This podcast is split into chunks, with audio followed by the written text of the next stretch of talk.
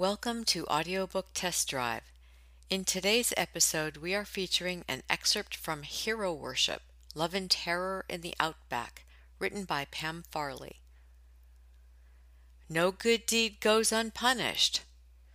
Sienna is a hard-working sheep farmer in the outback of South Australia whose quick action saves a family from a dangerous situation after a tornado tears through the state. The media attention that follows brings her more than just hero status. Sienna meets the love of her life, Marcus, but she also gets swept up in the turmoil surrounding a series of murders by a madman, driven by misguided revenge, that threatens everything that is dear to her. Sienna has to be strong to survive the loss, heartbreak, and physical pain of the ordeal. And now for your listening pleasure an excerpt from Hero Worship. Chapter 1 The storm hit hard. It had rained for a week without a break. The limestone ground was waterlogged and breaking up. Paddocks were bogs, and rivulets ran across the earth and streets. Drains in the towns couldn't cope with the downpour, and many more were blocked with leaves, branches, and garbage. The flooding caused chaos in areas all across the state. Then the squally winds picked up, some gale force, adding to the general carnage. There had been tornado warnings on the television, but no one paid them much heed, or so it seemed. There was still traffic on the roads. Sienna Nilsson was guilty of being one of those deniers. Such a thing was an unusual weather event, and, she'd felt, best to be ignored so she could remain working. At least that was until she saw it hit. The ute began to rattle as the wind picked up. There was a homestead way up the hill to her right. Pieces of it were flying in all directions veranda panels, roofing iron, and gutters. In the front paddock, the hurtling missiles and pounding wind were crushing the crop of struggling wheat. Branches were ripped from trees and hurled in all directions. The air was a debris soup, affecting visibility. She realized too late that it was a dangerous day to be driving. Her Land Cruiser was buffeted across the road in the preceding winds, and she wondered if she could outrun the huge advancing wind tunnel. It was defined by the amount of matter that swirled within it a solid, treacherous thing. That was when the Stobie pole fell over. In South Australia, the old Stobie is built with a steel I frame on the outside and a concrete inner. Solid as rocks and cemented into the ground, they did more damage to the vehicles that hit them, but occasionally they fell over. As she neared a corner, fighting against the squall to stay in a straight line, Sienna saw the power lines dipping low toward the blacktop. At first, the pole was waving gracefully like a poppy in a breeze, but it struck the road with a thud, and a thousand sparks lit the dull afternoon sky. She hit the skids and hauled on the handbrake, all the while fighting to control the slew that threatened to fly her off the road and down an embankment. She stopped with only a few meters to spare. The power lines snapped and cracked like snakes on a hot plate, but a hundred times more deadly. She shoved the cruiser into reverse and backed about 20 meters away. She kept the motor running, knowing that if the next Stobie along started to teeter, she would have to get out of there. The car rocked as though some giant held it in its grasp, a giant throwing a tantrum. The left side of the cruiser lifted from the ground, once, twice, and then a bone jarring third time. Sienna gave a muffled cry with each assault. The inertia safety belt grasped her as the car was flung about, preventing her head from hitting the steering wheel. If it had been a newer vehicle, the airbags would have been deployed.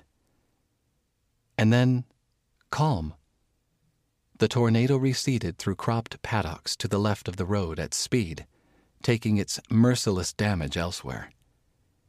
It was a peculiar weather event, but not unheard of. She took deep breaths and clutched the wheel tighter to try to stop the tremors that ran from her shoulders to her fingers. With deep, calming breaths, she opened the door. It was silent outside. Weird, eerie, just the occasional clicking from the power lines. It was over. She flicked on her hazard lights to warn drivers from behind, but up ahead the road curved tighter. She swallowed when she realized what the next driver around that bend would encounter. Her brow furrowed as she listened. There was a hum in the distance, growing louder. Shit! There's a car coming. She put her headlights on high beam and flicked them on and off, madly clicking them in time as she blasted the car horn. The driver saw her, but he was close. Too close, she thought. He hit the anchors early, and she could see the trailer behind him slide, coming to a stop on an angle behind him. It was a far newer car than hers and had stopped in less than half the time. But still, the bloke was a gnat's pubic hair away from the lines. He backed up in a hell of a hurry, almost jackknifing the trailer, stopped, and got out tentatively.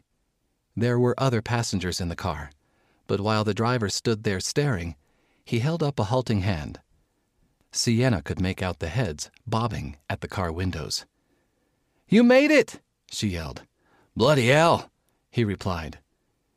He clutched his hands to his mouth while he stared at the danger. Mate, she yelled, you need to drive back around the bend and stop any more cars from coming through. I'll stay here and wave 'em down, but I've got clear straight road behind me. You don't. Sienna wondered if he heard her, and if he did, did he understand? Eventually, the guy nodded and went back to his car. She worried that he might just drive away. He seemed pretty shocked. From its recharging dock near the dashboard, she picked up her satellite phone. Sometimes she didn't sit it in the charger properly, and once it didn't work at all. It had gone flat. Please don't let this be one of those times. She breathed out with relief when she heard the voice. You have dialed emergency triple zero, the recording announced. Your call is being connected. Please wait. Sienna didn't have time to say anything. A male voice asked her which emergency service she required police, fire, or ambulance. Well, um, I'm not too sure. You see, I'm on the road, and the power lines are down. Directing your call now. He clicked off before she could reply. Emergency services, you are speaking with Delia. This time she got in quick. I'm on the Flinders Ranges Highway, north of Hawker, about 15 kilometers or so. A tornado or something like it just came through. Power lines are down and over the road. Are there vehicles involved? No, not yet. Anyone injured? No, I don't think so. Please hold the line. The silence only lasted a minute, but it was an epic minute. Emergency services are on their way to you, but I would like to get some more details. Sienna gave the woman as much information as she could. She was pretty sure the unit would be deployed from Hawker. Even so, it could take more than 20 minutes by the time the volunteers were roused and mobile. Taking the dispatcher's advice, she drove the car back another hundred meters and positioned it across the road, but angled it so the oncoming cars would see her warning lights. The storms had made the day overcast, but the air temperature was warm. It soon became steamy from the days of heavy rain. She sat in the driver's seat for almost ten minutes, but boredom made her jittery. By the time help arrived, she'd called her dad and asked him to feed her pet animals because she'd be late home, called her mum in case she heard the story on the radio or telly and panicked, and called the farmer she was due to meet to arrange the pickup of the Border Leicester stud ram for another day. It was a relief to see the cops arrive. Better still to see the fire guys. But best of all, to see the electricity truck, the blokes who would ultimately solve this dangerous dilemma. What she didn't like seeing was the bird in the sky. Bloody media, feeding on all that went wrong in the world. It was dark by the time she made it home. We hope you enjoyed listening to this excerpt from Hero Worship. If you would like to hear the entire audiobook, it can be purchased at Amazon.com, Audible.com, and iTunes.com.